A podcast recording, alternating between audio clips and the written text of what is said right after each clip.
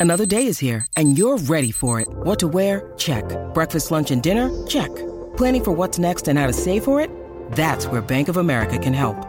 For your financial to-dos, Bank of America has experts ready to help get you closer to your goals. Get started at one of our local financial centers or 24-7 in our mobile banking app. Find a location near you at bankofamerica.com slash talk to us. What would you like the power to do? Mobile banking requires downloading the app and is only available for select devices. Message and data rates may apply. Bank of America and a member FDIC. Three, two, one.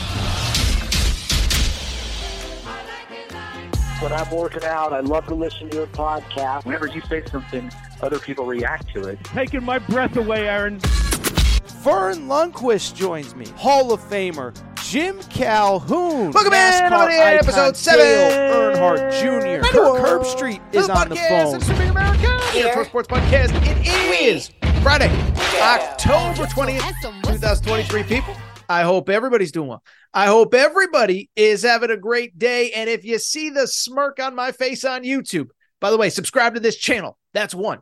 But two, we got ourselves a jam packed episode of the Aaron Torres pod. Here's what you need to know.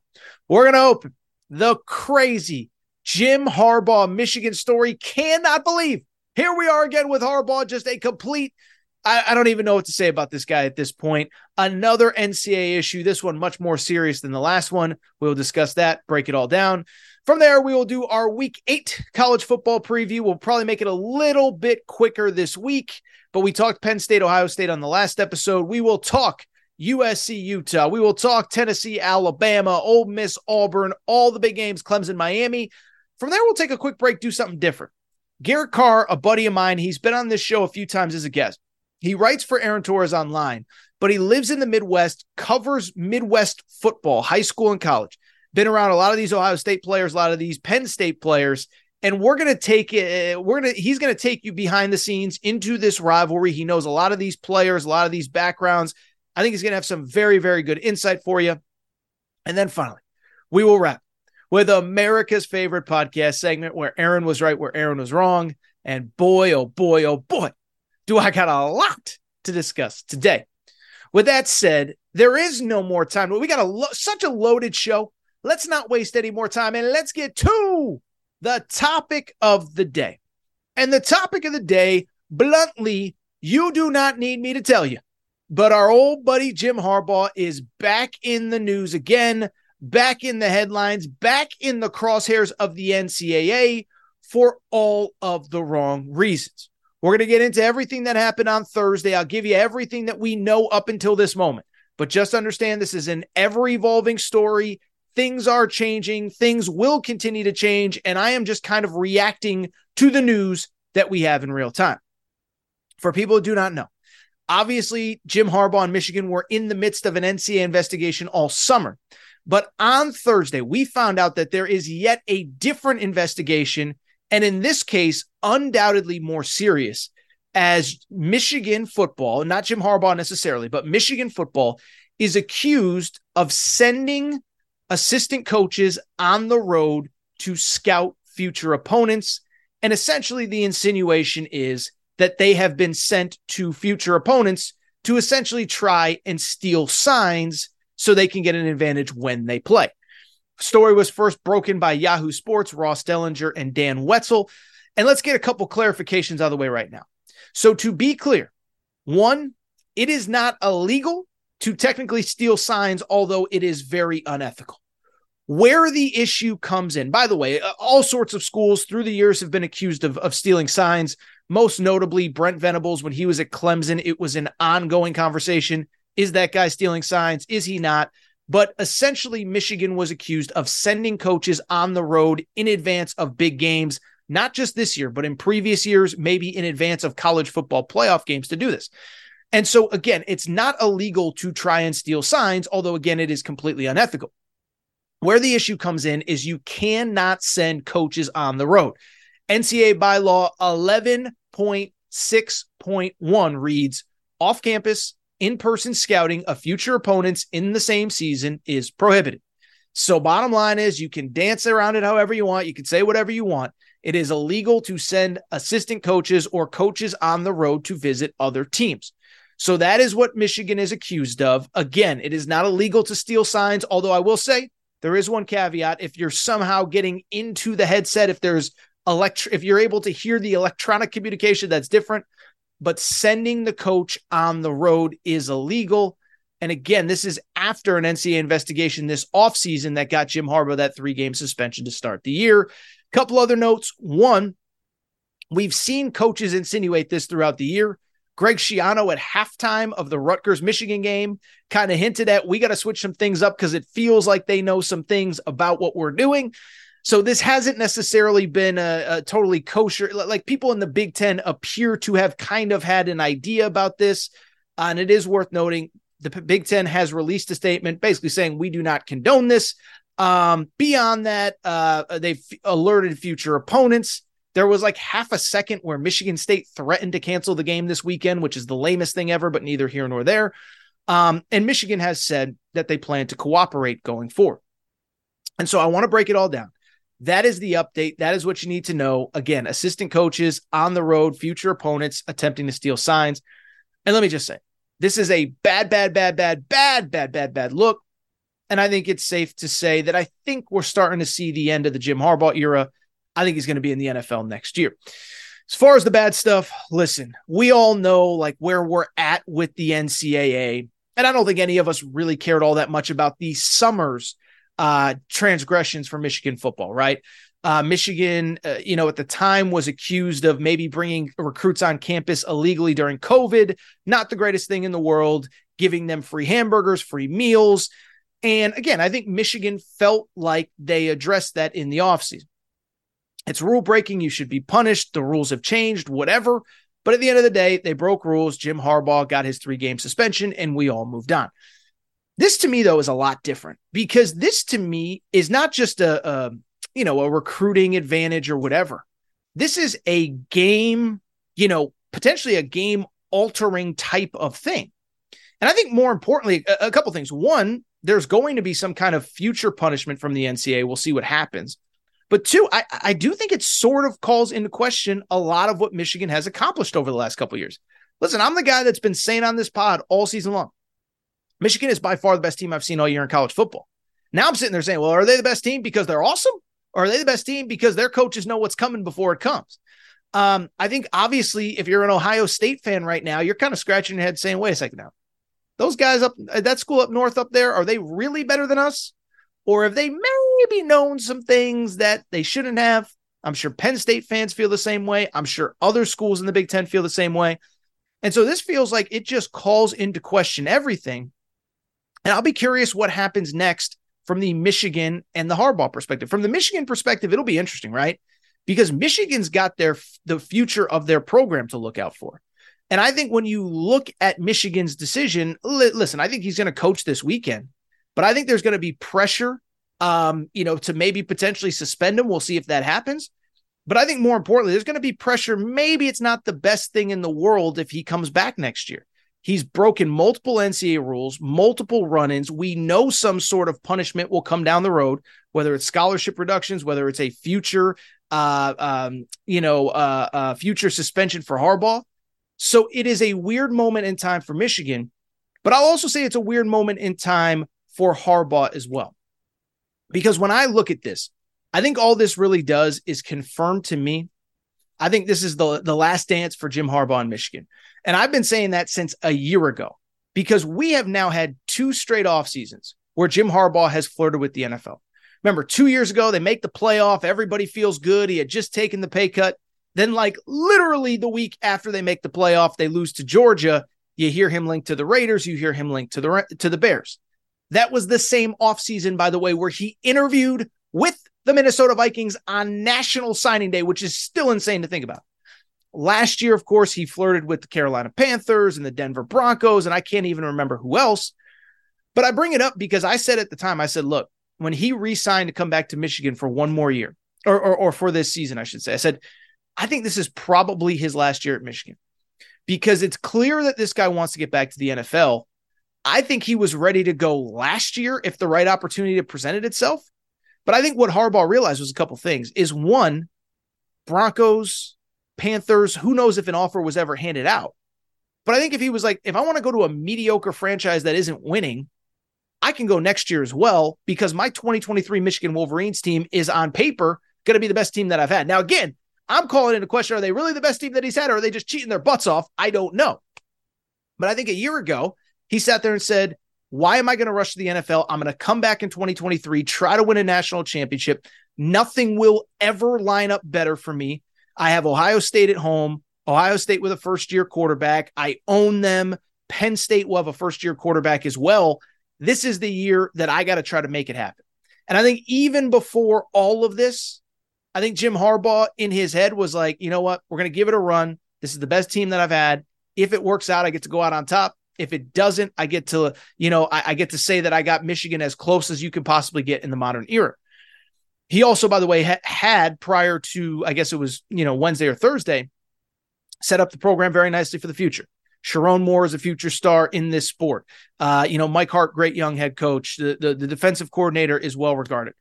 So I bring it up because it just felt like, even though he would never say it, this felt like the last dance.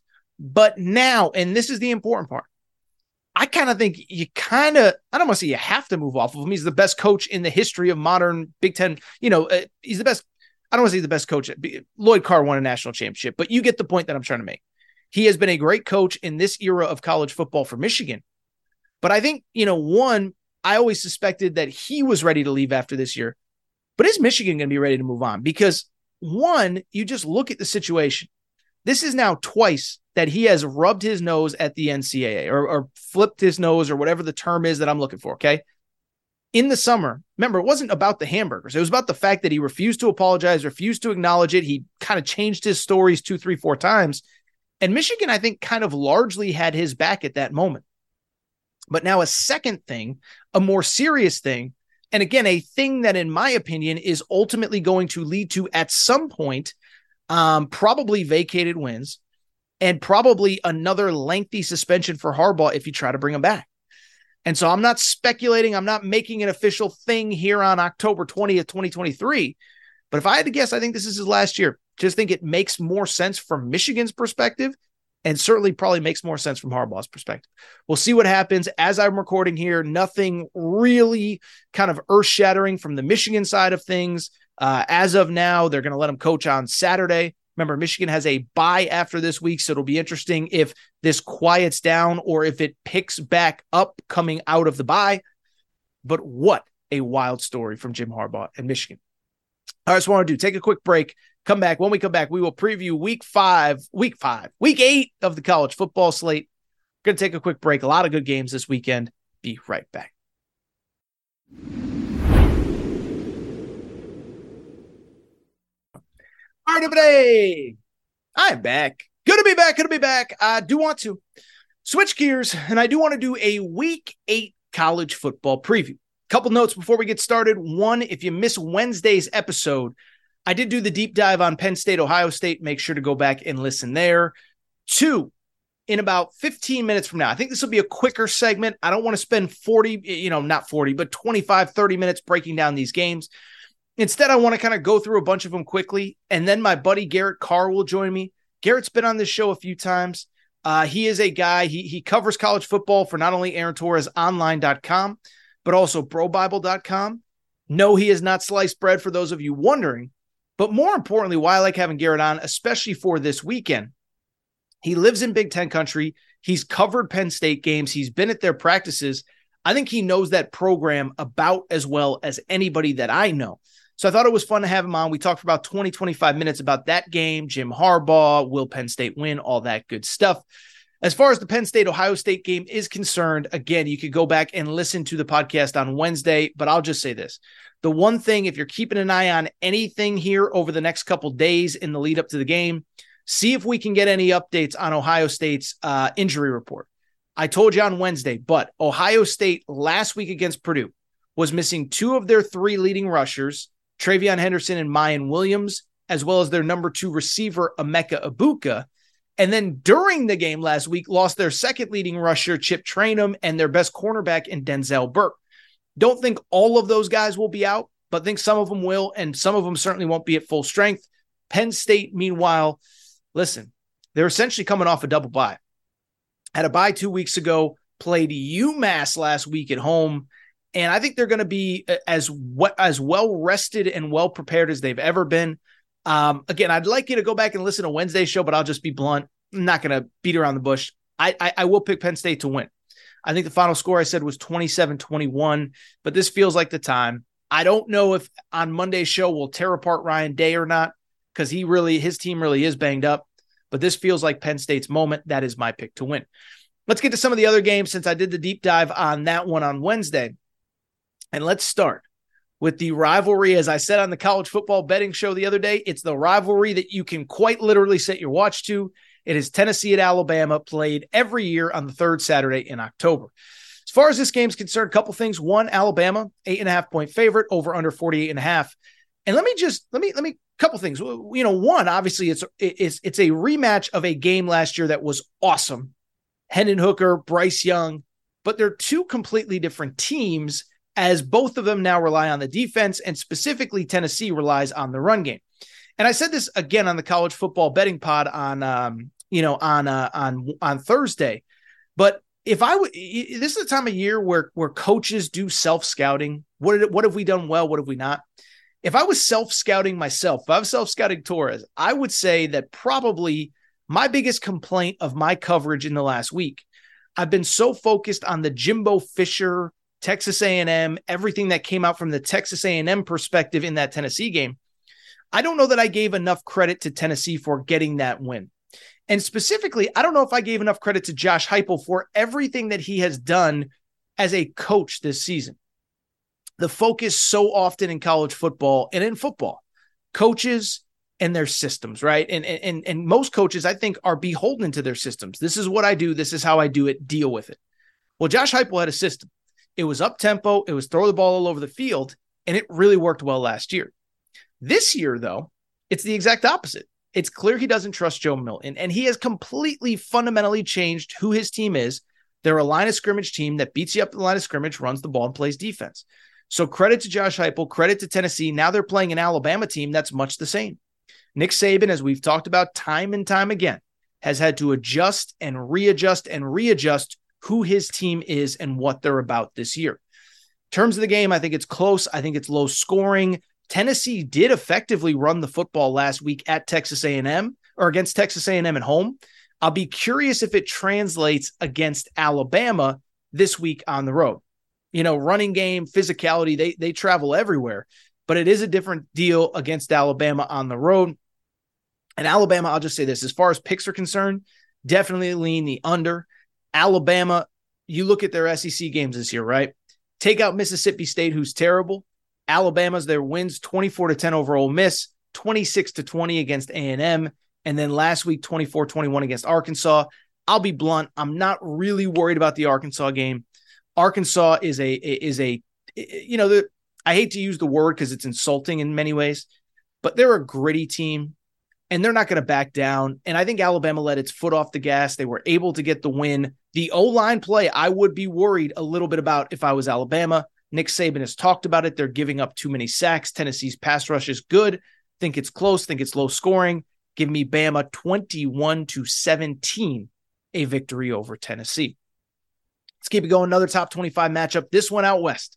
Utah at USC. USC a seven point favorite after that debacle last week in South Bend. The over under at 56. First of all, right before I started recording, I saw the rumor out of Dan Patrick that Lincoln Riley is flirting with the NFL, trying to sell himself as a package with Caleb Williams. I'll be blunt. I had heard this about two, three, four days ago, didn't have the sourcing to go public with it. Maybe we talk about it on Monday's show. Maybe we talk about it next week. But I'll be blunt. I, I, I think there's probably something to it. I also don't think it affects USC this week. Listen, a couple things on USC. One, the defense, everyone makes fun of Lincoln Riley. Everyone's critical of Lincoln Riley. The defense has not been the problem the last two weeks. Okay. They gave up a lot of yardage to Arizona, but as I said at the time two weeks ago, over the course of the final three quarters, they gave up seven points the rest of the game. And so I bring it up because they were they were they were pretty good for three quarters against Notre Dame, and they were good last week against Notre or uh, good for three quarters against Arizona, and they were good last week against Notre Dame. Gave up 251 yards of total offense. It's not their fault that Caleb Williams kept turning over the ball, but that's also why I like USC to win and cover this week. One, Utah's offense is a debacle. We know what's going on. Cam Rising, their starting quarterback, has not been available all year. Still waiting to see if he gets, eh, you know, if he gets cleared at any point this season. But two, I think this is a bounce back game for Caleb Williams because even though USC lost twice to Utah last year, Caleb Williams was good in both games, at least before he got hurt in the Pac 12 championship game. You look at Caleb Williams the last two weeks, three interceptions, 59% completion percentage in his last two games. I think this last week or so has been a little bit humbling for him. Think he needed a game like that to bounce back. I expect him to. I expect USC to win somewhere in the neighborhood of like 30 to 14. And the USC defense, I think, does look good against one of the worst offenses in Power Five football. Utah, a mess without Cam Rising. There is one other top 25 matchup that I am not even going to try to break down. It's Duke at Florida State. Florida State's a 13 and a half point favorite. Why I'm not going to break it down. Duke reportedly could have back Riley Leonard, their starting quarterback, their their you know potential first round pick at quarterback, but we are not certain if they will get him back. And so if you want to bet that game without knowing whether Duke is going to have a first rounder or not, you go ahead. I'll stay away. I think it's close. I think it's physical. If he plays, I would take Duke to cover and probably the under if he plays. If he does not play, still think the under is probably in play because they're two pretty good defensive teams. But again, it's one you can bet if you want to. A couple other games to kind of keep an eye on. One, I'll say this interesting game from my perspective in the SEC. Ole Miss at Auburn. Auburn's about a six and a half, seven point home underdog, which just seems too much to me. One, and I've said this throughout the year. Thing about Hugh Freeze, you can like him, you cannot like him. He tells you in his Monday press conference exactly how he feels about every team that he faces. Okay, so before they played Texas A&M, he said point blank, "I'm scared of those guys up front and what they could potentially do to us. Those big guys up front." They have an elite third down defense. We we don't know if we're going to be able to stay on the field. What happened? Defense ate Auburn alive. Auburn gets destroyed. Last week against LSU, Monday press conference, he said that is the best offensive personnel that I have seen in my time in the SEC. He said I wasn't here for Joe Burrow, I wasn't here for some of these other teams. But in my time, that's the best offensive personnel I've seen. What happens? LSU wins 48 to 18. This week, it seems as though he has a little bit more confidence. It's a night game, it's at home. And there's some interesting history here. This is incredible. You know, L- or Ole Miss has not been in Auburn in back to back years since 1951 and 1952. That sounds insane. And they didn't play every year in that stretch. But since 1990 on, they have played every single season since. Ole Miss in the last 33 years doesn't have back to back wins over Auburn. So to me, I think everything favors at the very least a close game. I like Auburn to cover. I think they probably win. I'm not sold on Ole Miss. Remember, their last two games before their bye, seven point win over Arkansas, six point win over LSU. Either game could have gone the other way. Now they're on the road. I like Ole Miss to lose and Auburn to win and cover. Uh, other SEC game, one. Shout out the Missouri Tigers. They're a seven point favorite against South Carolina. I think they win and cover. Arkansas, I think, gets their first SEC win of the year. Listen, I know everybody's anti Sam Pittman. I get it. And at some point, you do have to win close games. This year, they've lost four games already by a touchdown or less, by seven to BYU, by seven Ole Miss, by se- three to Alabama at Alabama, by three to LSU at LSU. First off, the schedule is just bananas. Okay. You know, this is Arkansas's first home game since week three in over a month. And in that time, these are the games that they've played at LSU, A&M on a neutral, at Ole Miss, at Bama. That's four teams on either a neutral or true road game in the top 25 over that stretch. Uh, and you're coming home against Mississippi State. Mississippi State is not good. I think Arkansas gets the win, goes into their bye, you know, just with a much needed win. And then the back half of the schedule, there are wins to be had. They still have FIU in the out of conference. They still have Auburn. They still have at Florida. So it's going to be a battle to get to six and six, but I think they can get there. Last game I kind of want to talk about uh, is the Clemson Miami game. Now, this game comes on the heels of Dabo Swinney's commentary about his fans. Now, he ran it back, but he said, We got too many bandwagon fans. I'll be blunt. I don't like calling out your fans. I said it with Mark Stoops last week. I just, I'm not a fan. Just don't think that's the way you should approach things. I understand that you know, fans don't ultimately pay the bills, TV networks do, and things like that.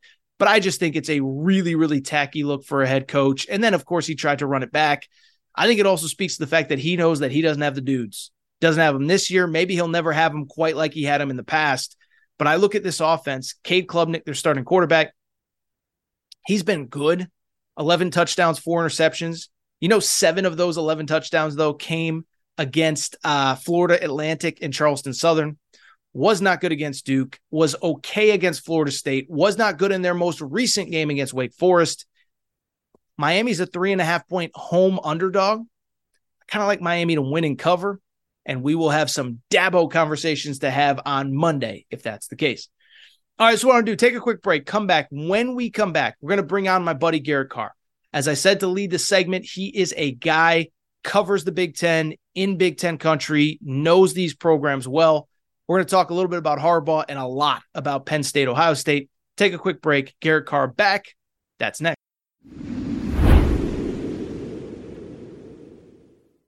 Thank you, everybody, as always, for your support of the Aaron Torres Pod and Aaron Torres Pod YouTube channel. And we have a major announcement as legal sports betting is now in the state of Kentucky. That is right. The Aaron Torres Pod and Aaron Torres Pod YouTube has partnered with DraftKings Sportsbook and the DraftKings Sportsbook app.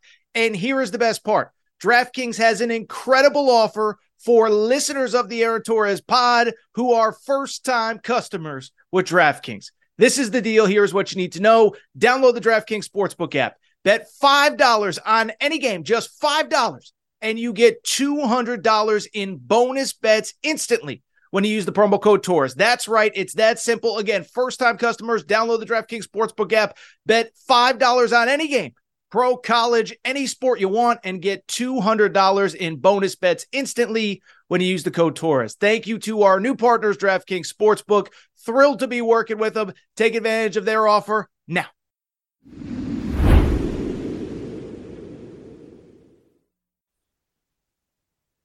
All right, joining me via Zoom. Uh, had him on this show a few times last year. Good friend of mine and I think he's just the perfect guy to have on uh, this week. Uh, covers college football for not only me at Aaron Torres Online, also BroBible.com, and he lives in like in the heart of Big Ten country. Knows these programs as well as anybody. My main man, Garrett Carr. Garrett, what's up, man? How you doing? Hey, what's up? How are you, Aaron? I'm good. Come on, enthusiasm. Let's go. It's a big yeah. weekend in Big Ten country. No, it is. I mean, you know, I think coming into the year, people had uh, three games scheduled, the round robin between Penn State, Ohio State, and Michigan. And, you know, through the first seven weeks of the year, those three teams have taken care of business. And, uh, yeah, I mean, all three of those are setting up to be absolutely monumental games. So it's it's exciting to get to the first one this weekend. Real quick before we get to Penn State, Ohio State, um, you know, Harbaugh is in the news uh, yet again. I did my little preamble before you got on, and you know, my take is kind of pretty standard, right? Is like I know every you know the Michigan. Oh, everybody steals signs. Everybody does this. Everybody does that. Not everybody sends other people to other stadiums. Um, and I think to me, you know, it, it, I'll, tell you what. I'll I'll respond to what you said. Everybody already heard what I had to say. What what did you make of the news today with uh, with Jim Harbaugh? Well, you know, we don't know exactly what did or didn't happen and how how concrete the NCAA sources are. Though I would tend to say that their sources are pretty good considering that they, you know, the investigation leaked and the Big Ten put out a statement about it. So it seems like there's definitely something there.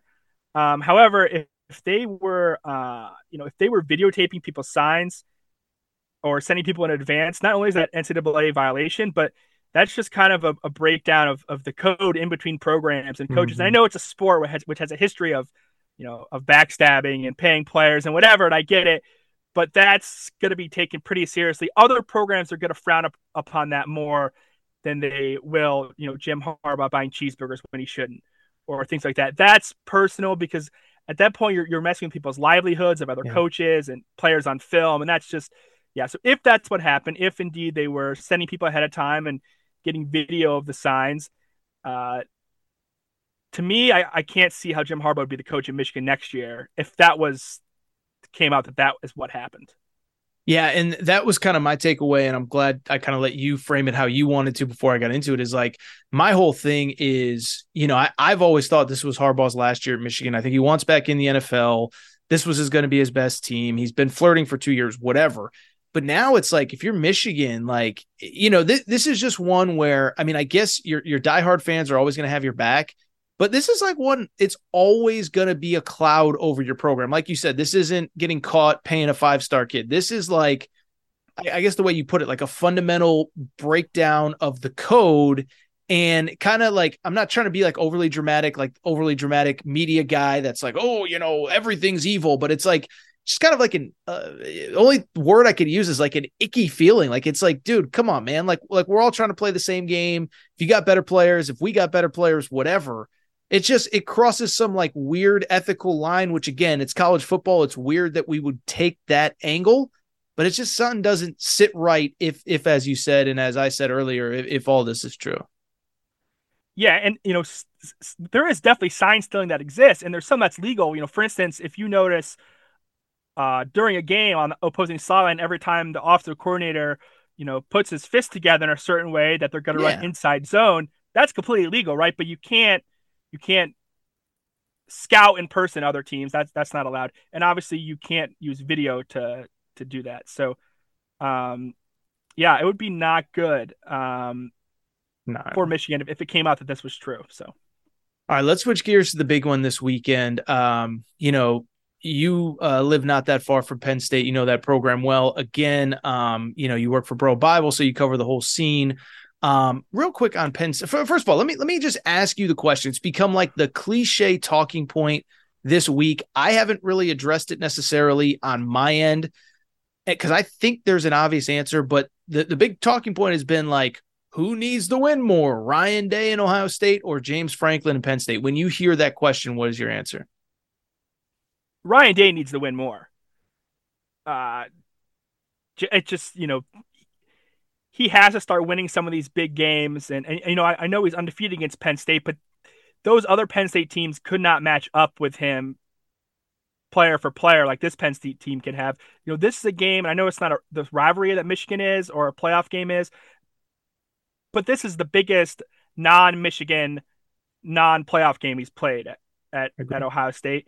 And it's a Penn State team also that has an identity relatively similar to Michigan in terms of playing that smash mouth football and um, you know that that kind of tough football. They want to run the ball.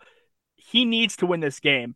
Um, it's still big for James Franklin, right? You know, he's only beat Ohio State once. It was back in 2016. Um, but but also you have to remember too, later in the year, Penn State's going to get Michigan at home, and this is Ohio State's home game against those yep. big three. All of a sudden, you know, if Ohio State were to lose on on Saturday, now they've got to win in Ann Arbor to keep their playoff hopes alive that's a that's gonna be a pretty tall task. So I, I, think it is bigger for Ryan Day, but obviously huge game for both programs. Real quick, you know, for for and, and I should have even led with this. You know, you've been at a couple Penn State games, uh, whatever this year. For people who just haven't watched a ton of Penn State because they haven't had a lot of high profile games. I mean, I know they played Iowa, but I mean, when you're talking about West Virginia, Delaware, N- Northwestern, like they haven't played the cream of the crop. So for people that have been focusing on the SEC and Texas, Oklahoma, and Washington, Oregon uh, tell us about Penn State because I, I said it earlier this week. Is like I think it's the most talented team they've had. I think uh, whatever. I'll, I'll, just flip it back over to you for people who have not watched Penn State because you've been in the stadium and seen them in person. What do you make of them? Yeah, so not only have I been in the stadium and seen them in person, but I've been around these guys for a while, whether it's just at practices or at events, whatever. And you know, I've been following Penn State football closely for you know for 20 years now, and Penn State's always had a lot of good fundamental defenses, and in this team, it starts on defense. And they've had some good players, and they've been really sound and good tackling team. This Penn State defense is built like an SEC defense, a top SEC defense, is big like an SEC defense, and runs like an SEC defense. There are freaks at all levels of this defense. Um, you you know you've got you've got multiple guys mocked in the first round this year. You'll have multiple guys go in the first round next year. Um, on the defense, total throughout the depth chart, there's probably 20 NFL draft picks, um, guys at every level. Um, so it starts with the defense. That this is as good of a defense as any in the country. They showed that last year. Um, you know, especially against the pass. Uh, you know, Michigan ran it on them pretty well. last year, but um, this is just a tremendous, tremendous Penn State defense that that has incredible depth as well. One thing to notice in this game, not to get too far down the road, is late in the game, um, which team's tiring. It's important to note that Penn State's starters have played about half the snaps on defense to Ohio State starters this year. Um, and obviously, Penn State's played some blowouts. Um, so, so are the Buckeyes. So have the Buckeyes, though. But Penn State just rotates significantly more. Even in games where Penn State's had to play four quarters against Iowa or Illinois, they've just had so many more guys play than Ohio State has in their games against Notre Dame or Maryland. So on defense, it's a really deep unit. You've got a great, great pass rush, maybe the best group of edge rushers in the country, led by projected first round pick Chop Robinson, a Maryland transfer two years ago. Um, on the other side, you've got Adisa Isaac, who had, looks fully recovered from the ACL injury he suffered uh, in 2021. Um, came back last year, came on strong at the end of the year. Now all of a sudden he looks like he's going to be a, maybe a, a, top 50 overall NFL draft pick. And you've got sophomore uh, Dani Dennis-Toney, a former five star kid, who, if that's your third pass rusher guy who's got size, strength, and speed, um, that's a really, really good unit. Um, on offense, um, the story coming into the season was was Drew Allar, number one quarterback in the country, according to 247 Sports uh, in the class of 2022 prototypical NFL player, right? You know, six foot five, 245 pounds, can move a little bit. It's got that flexible arm. You know, like Justin Herbert, he can make throws from different angles. Got that big arm, um, and he he's been solid, if not spectacular, so far. Um, no turnovers through six games, which is very good. Um, I think he has maybe 14, 15 total touchdowns on the year. However, the Penn State offense has lacked the big play, both in the pass game and the run game, and we'll get to the run game in a second but I think it's going to be key for Penn State on Saturday to hit uh, the big play down the field. And it's funny that I'm saying they haven't hit the big play because on their first drive of the year this year against West Virginia, they hit, I think, a 78 yard pass play for a touchdown.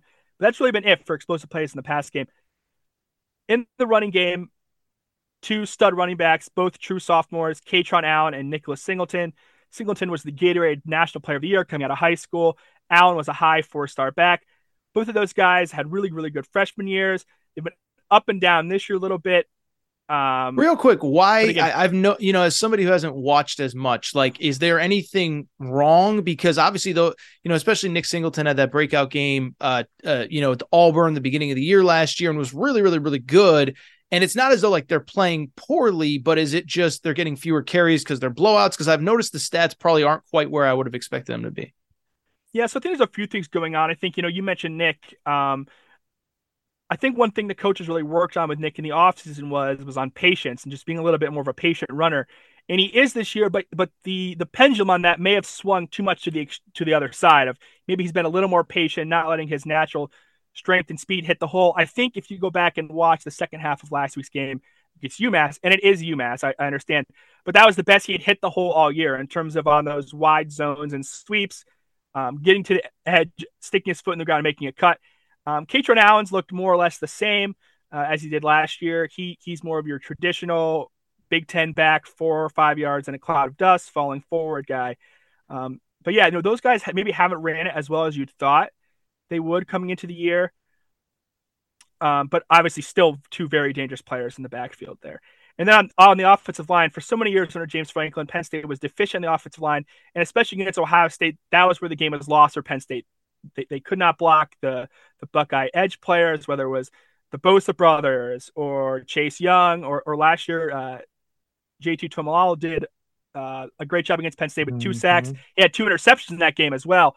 Um, that's not the case this year. This is an excellent Penn State offensive line.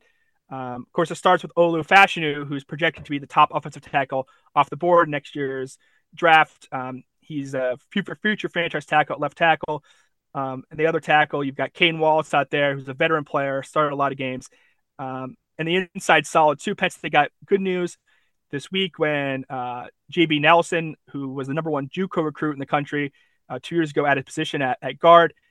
He'll be back. He'll be ready to go on on Saturday. So it's a well-rounded Penn State offense, but it's got to get more explosive. It's near the bottom of the country and plays over 20 yards, and you know it's done a really good job driving the ball on people. Of course, that Iowa game, you know, total plays in that game was something like 97 to 23 or something, you know, some some wild stat like that.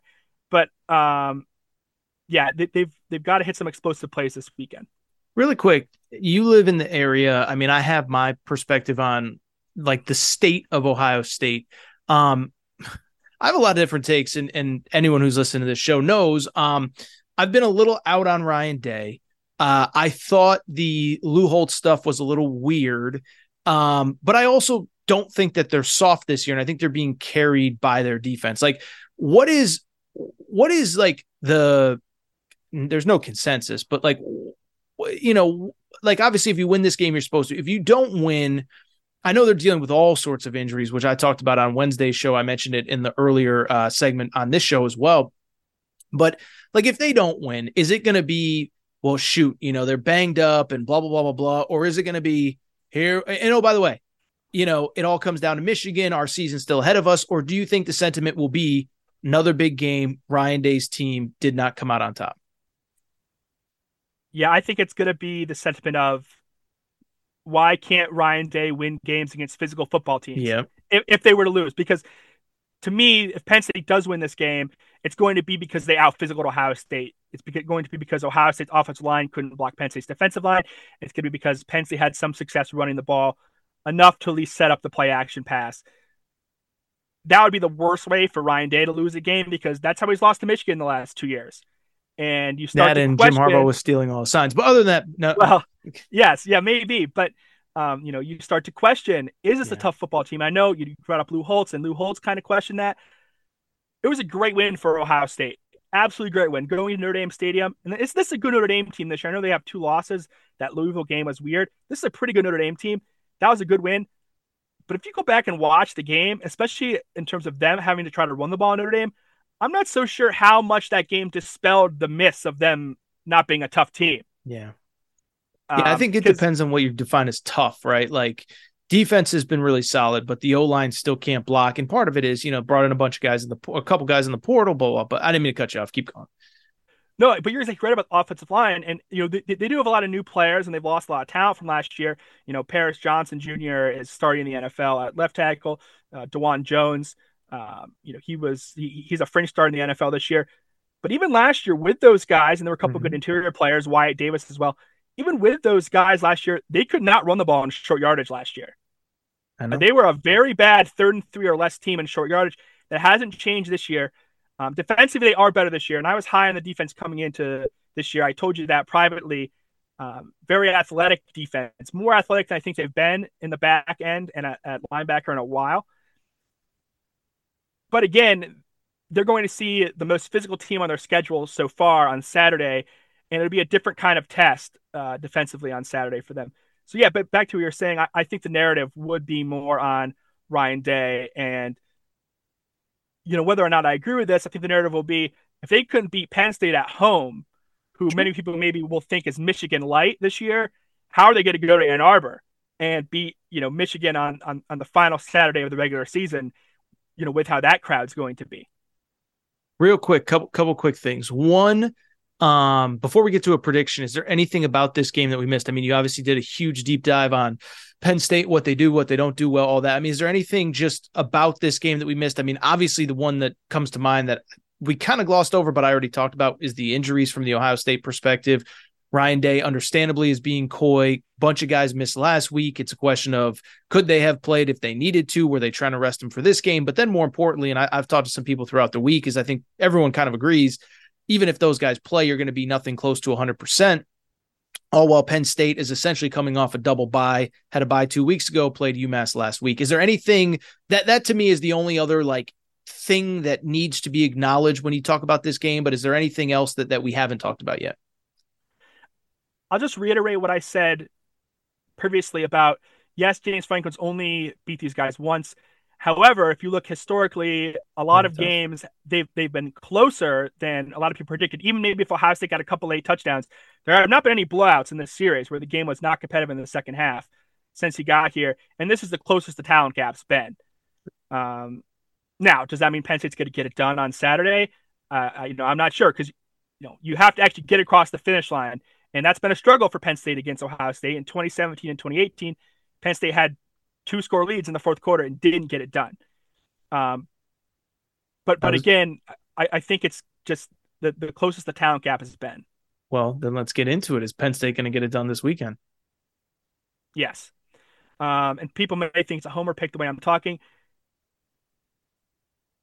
I, I don't necessarily disagree.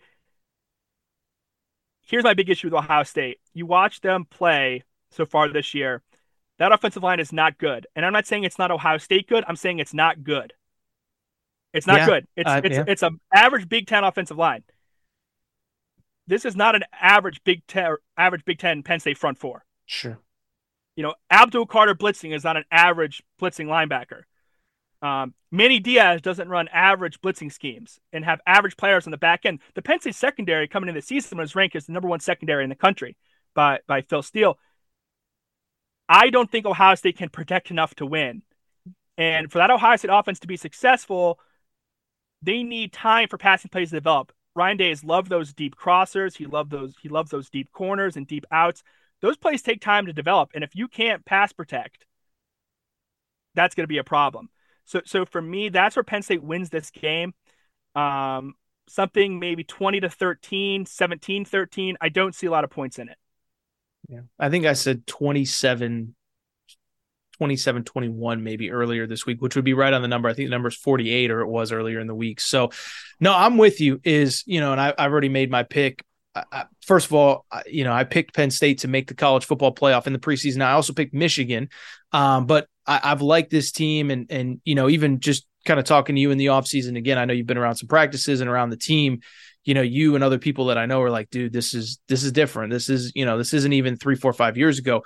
Real quick, um, you like Penn State this weekend.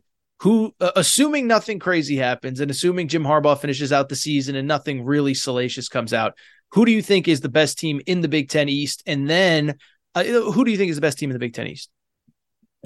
It's hard to not say Michigan based on what they've done the last two years and the beatdown they put on Penn State in the shoe last year. That being said, and this plays itself out if you look at the results between Penn State and Michigan since Jim Harbaugh got there that game's a lot different when it's in Beaver Stadium and when it's in Michigan Stadium. much different game. Penn State's won most of the games at Beaver Stadium, and they, you know they had they've had two close losses and won the others.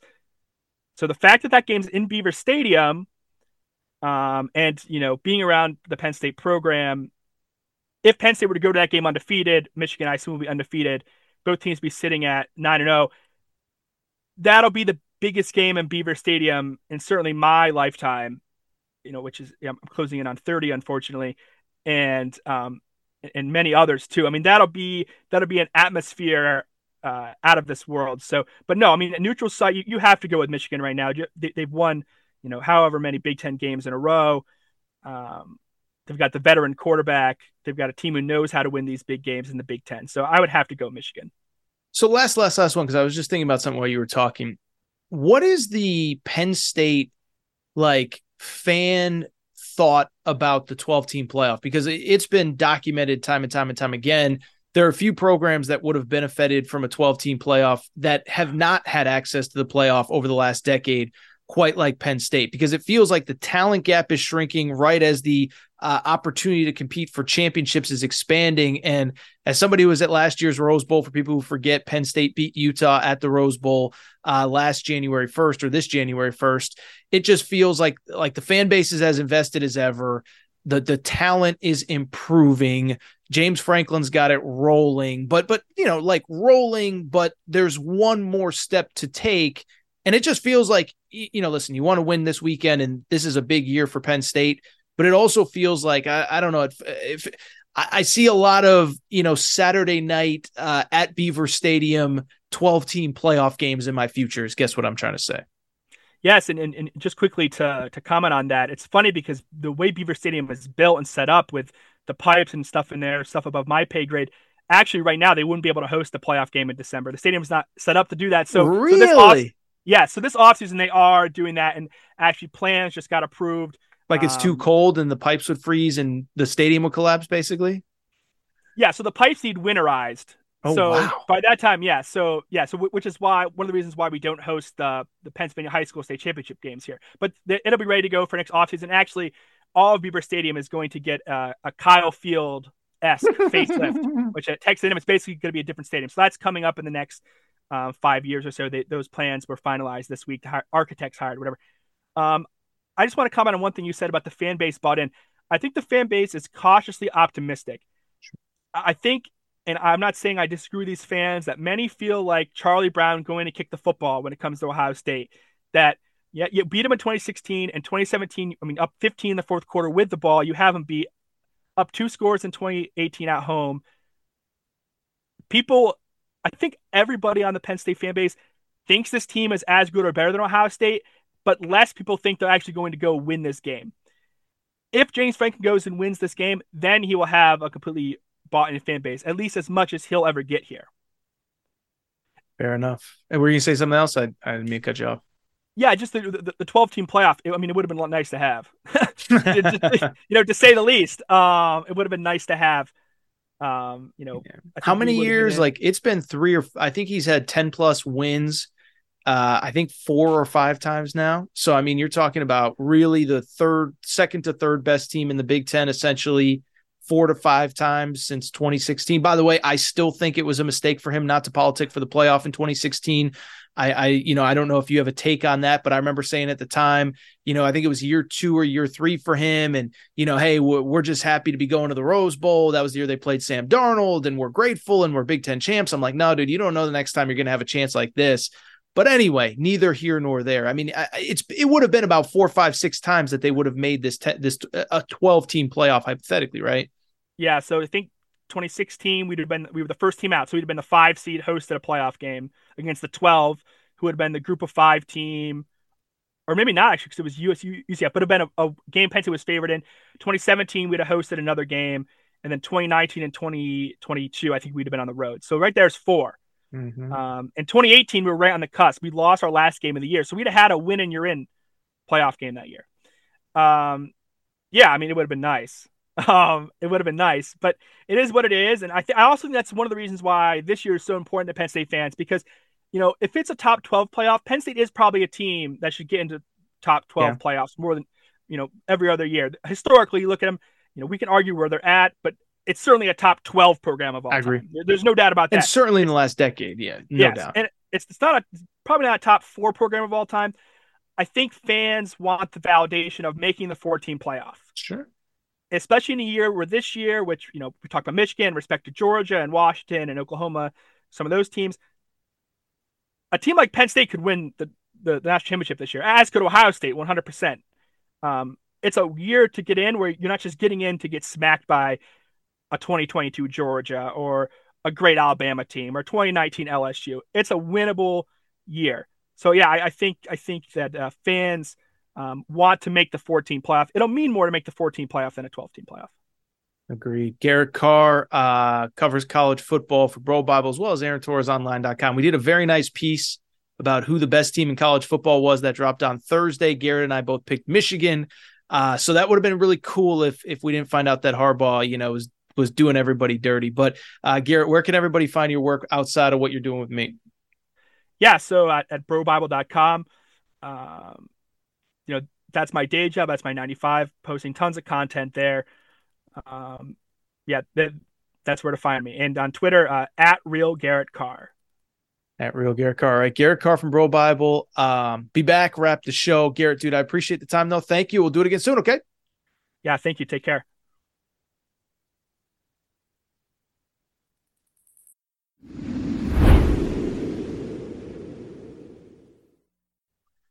Hey, I'm back. Good to be back. Good to be back. Final segment of the show. So good to be back. And I do want to go ahead and wrap as we do every single Friday here on the Aaron Torres pod with America's favorite podcast segment where Aaron was right, where Aaron was wrong. And let me tell you, it is America's favorite podcast segment. I get more feedback on this segment than anything else I do. Bottom line is, yes, for people who are new to the show, stole this from my buddy Colin Cowherd. Colin does where Colin was right, where Colin was wrong every week. And I decided to bring it to the Aaron Torres pod for one very simple reason. It's because over the course of a week, a month, a year, two years, five years, 10 years, 20 years, nobody loves giving out more hot sports takes than your boy Torres. Torres said this, Torres said that. You should have listened to Torres. I never shut up. Here's the thing though as much as I get right, I get a lot of stuff wrong too. And so we wrap every single Friday show with where Aaron was right, where Aaron was wrong, highlighting my best takes of the week, but also my worst takes of the week. Let's get to it. where Aaron was right, where Aaron was wrong. Where Aaron was right. I've been saying since July and August, USC football ain't it. Listen, Lincoln Riley's awesome. I'm glad he's in LA. Wink, wink, nod, nod. I think he's already trying to get out the side door and get to the NFL. We'll maybe discuss that in a future show. But I bring it up because I said this is not a playoff contender. This is not a national championship contender. This is a team with a good coach and a good quarterback that has holes everywhere else. They're not getting solved in the transfer portal. They're not getting solved in one off season. And we now have like a six, seven year track record on Lincoln Riley. They might not ever get solved at all. This just might be a program like at Oklahoma. Great on offense. Defense is a mess. We'll see. That's all going forward. That's all in the future. I'm not going to write the epitaph on Lincoln Riley's career, but this was never a playoff team. It has been proven. They really have had about four straight weeks where they have not looked good, dating back to Arizona State through Colorado, Arizona last week, and now Notre Dame. They get smacked by Notre Dame, and the schedule only gets tougher. Utah this weekend at Oregon, Washington, UCLA. This is a three loss football team, good, but not elite, just like I've been telling you where Aaron was wrong. Well, if I was right about USC, guess what? I was dead wrong about their conference rivals, Washington. I looked at Washington last year, 11 and 2. Oh my goodness, they're so good. Congrats to them. But is it really sustainable for another year? Michael Penix Jr., you never wish injuries upon anybody, but can he really stay healthy for another year? Well, yeah, apparently he can, and apparently Washington is awesome. Listen, I talked about it on Monday's show. I am so impressed with this team, this program. It isn't just a good quarterback, it isn't just a good offense. They went player for player with Oregon and beat them. They were the deserving team, the deserving winner. Credit to Washington. I was dead wrong on them. Where Aaron was right. Remember last week when Mark Stoops had those NIL comments and everybody else, oh, it's not a big deal. You folks in the media trying to make it into something, it's nothing. Well, look what happened on Saturday. Kentucky looked distracted. Mark Stoops looked distracted, and they got smoked at home by the Missouri Tigers. Listen, I think Missouri is good, but at the end of the day, you cannot tell me that a coach, whether it's advertent or inadvertent or not, you can't tell me that it has no effect on 85 guys in the locker room. And then, oh, by the way, 170 parents, you know, a mom and a dad on either side that's sitting there saying, wait a second now. So is my son not good enough? Because you came in here and told told me you're going to treat him like a son, and now you're telling me he's not good enough. By the way, I think it was insulting to you Kentucky fans that are listening. Listen, I love UK. I love Big Blue Nation. I love everything about that program. I've been on campus many, many, many times. Okay for your football coach who's making $9 million a year to come out and say, well, you guys need to be more committed. No, no, no, no. You need to figure out a way to beat Missouri. Okay. I could go on and on. I'm not going to. The point has been made. I was right. Mark Stoops was wrong. Shouldn't have said it. Should have apologized. It was a big deal, and it was proven last Saturday against Missouri, where Aaron was wrong. All right. I'm going to be blunt. I'm a little shook up by this Jim Harbaugh news. And listen, I've been the biggest Jim Harbaugh supporter and defender there is.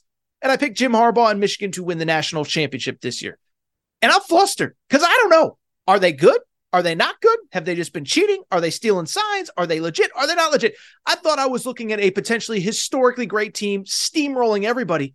Now, my whole life has been tilted out of axis. Again, I don't know if they're good or not. I don't know if Jim Harbaugh's legit or not. What if he's been doing this the whole time? What if he was doing it at Stanford? What if he was doing it in the NFL? Listen, Michigan fans are going to try to tell you it's not a big deal. Everybody steals signs. Everybody attempts to steal signs. Not everybody sends people to opposing stadiums to try to get hand signals, this and that. So it's a huge deal. I don't think it ends well for Jim Harbaugh at Michigan, but it also has just made me completely like reflect on have they always been this good? Are they actually good? What does it all mean? I'm so confused. I don't even know what to do. Let's get back to it where Aaron was right. So I started saying about five, six, seven years ago, SEC basketball is on the for people not looking for people who aren't watching on YouTube. That is the up the upwards uh, uh, direction that I was pointing. Okay, think of the game. Uh, what, what what's the game on uh, Price is Right, where the guy, the yodeler, goes up the mountain. That was SEC basketball about five, six years ago. I said, look, this is a program, this is a, a, a conference, excuse me. They are investing in ways that they never have. They're bringing in good coaches. Auburn with Bruce Pearl, Rick Barnes at Tennessee, uh, Avery Johnson at, at, Alabama doesn't work, so they fire him and bring in Nate Oats. Eric Musselman at Arkansas. That's in addition to John Calipari and some of the other older guys that have been there. Why do I bring it up? Well, it was because the AP poll was released this week, and guess what? You know what conference had the most teams in the preseason top 25? Wasn't the Big 12. Wasn't the Big East, who Dan Hurley says is the best conference he's ever seen. It was the SEC, with Tennessee in the top 10, Arkansas, A&M, and Kentucky between, between 10 and 20, and the reigning SEC champs, Alabama, at number 24. This league is on the rise. The talent levels on the court, the talent levels in the coaching circles are through the roof. And I'll wrap by saying I think the league's only getting better. Chris Beard at Ole Miss. Um, you know, Chris Jans at Mississippi State's really good. Dennis Gates, his resume speaks for itself at Missouri. This league is on fire and the basketball product has never been better. Let's get back to it where Aaron was wrong. You know what's not on fire? Texas A&M football. And we talked about it a lot in the early week show and the midweek show with the reports that Jim, Jim Jimbo Fisher could be bought out. It's just really bad. And for years, I've tried to defend it. For years, I've said Jim Jimbo Fisher isn't as bad as everybody makes. No, he is that bad. It is a disaster, and I think it falls on him. Listen, I understand that nobody wins every game. Not Nick Saban, not Kirby Smart, not Jim Harbaugh with the other team's signs. Okay. But at the same time, to be 0 and 8 in your last eight road games, to have never beaten a ranked team in a true road game as head coach at Texas A&M, that is unacceptable in year six. The talent is there. I know there's a backup quarterback, but the, these are games that you have a chance to win, you got to go out and win one of them, Jimbo Fisher. Listen, I say it all the time. John Calipari has the famous quote about his players. You want to shoot the basketball? Okay. You don't need to make everyone, but you can't miss everyone either. It's kind of the same with Jimbo Fisher. I don't need you to win every big game, but can you win me like one that matters? And so Texas A&M is now 4 and 3. The program is on the brink. I've tried to defend Jimbo Fisher. I cannot. Let's wrap two more. This one's a doozy where Aaron was right. Did you see the reports out of St. John's basketball? Jon Rothstein, the first one to report it. Then I think Rick Pitino said it at the podium. They are trying to set up a game opening night 2024 2025 at Arthur Ashe Stadium, the tennis stadium that'll probably hold about 30,000 people to play Duke. And so I bring it up, first of all, Pitino, anyone who knows him, he's sort of a little bit of a pathological liar. But I only bring it up to say what Pitino has done for that program, for college basketball in New York, before ever coaching a game. It is absolutely unbelievable. And I thought he was going to be good and I thought it was going to be big. This has the potential to be even bigger than I expected. Pitino's already saying all of our home games going forward, we want in the garden. We want to sell that place out. We want New York City to be the mecca of college basketball, and it's well on its way. I cannot believe what this guy has done in such a short amount of time. Credit to Rick Pitino. By the way, I was kind of the one that pushed the bandwagon. I got to take the victory lap on this one. Finally, where Aaron was wrong. Let's go a little bit obscure because about three or four years ago, I think it was three years ago, Dave Roberts, the manager of the Los Angeles Dodgers, on radio, I said, and I think I might have, I think I did one baseball segment with Nick, Nick, Nick Coffey on this show. And I said, Dave Roberts is an abomination. Dave Roberts needs to be fired right now. Well, they keep bringing him back. And outside of the bubble COVID year where they played the, the, the World Series in Texas, the Dodgers keep choking in the playoffs in Major League Baseball. And I know most of you don't care, but listen, uh, Aaron right, Aaron wrong. We hit on some random topics sometimes. And I've been saying for years, this guy is a clown. For people who don't follow Dodgers baseball, he's a puppet for the GM in the front office, so they'll never fire him because he does exactly what they want. But this organization, I I can say this: living in LA, we're at the point. It doesn't matter how many regular season games you win; nobody cares. Doesn't matter how many division titles you win. It's about chips. It's about rings. It's about national championships. Dodgers baseball at this point is like Alabama football, Kentucky basketball. Don't get us to the dance. Win when you get there. I've been saying for years Dave Roberts isn't the right guy. They refuse to fire him. It's an abomination. Dodgers out, playoffs going on. Congrats to the four teams still in the Astros, Rangers, Phillies, and the Arizona Diamondbacks. How about that? Torres on baseball to wrap the show. Who would have thunk it? All right, with that said, I do think it is time for me to get out of here, mainly because I think my voice is about to give out. I've done about like 25 hours of recording this week. It never ends. But first of all, I appreciate everybody's support. It's been a heck of a week, a heck of a month, a heck of a fall. YouTube numbers are through the roof. Podcast downloads are, are doing great. And I cannot thank all of you enough for your support. If you're not subscribed to the show, please make sure to do so. Apple, Spotify, Amazon Music, Google Music, wherever you listen to podcasts, make sure to subscribe. Also, make sure to rate and review the show. Go ahead, give us a quick five stars. Let us know what you like, what you don't like, all that good stuff. Make sure you're following on social media at Aaron underscore Torres on Twitter, at Aaron Torres Pod on Instagram, Aaron Torres Pod on TikTok. Get us there. And make sure you subscribe to the YouTube channel. Finally, you guys and girls always ask, How can I help? Well, if you've never used DraftKings before, if you're in a state with legal sports betting, make sure to download the DraftKings Sportsbook app. Bet $5 on any game, get $200 in bonus bets instantly when you use the promo code TORRES. That's all for today's show. It is time for me to get out of here. I appreciate everybody's support. Shout out to Torrent Craig. Shout out to Rachel, who still hates my voice. Shout out to JJ Redick, You had unblock me, bro. I'll be back on Monday and we'll have plenty to talk about. New episode. Aaron.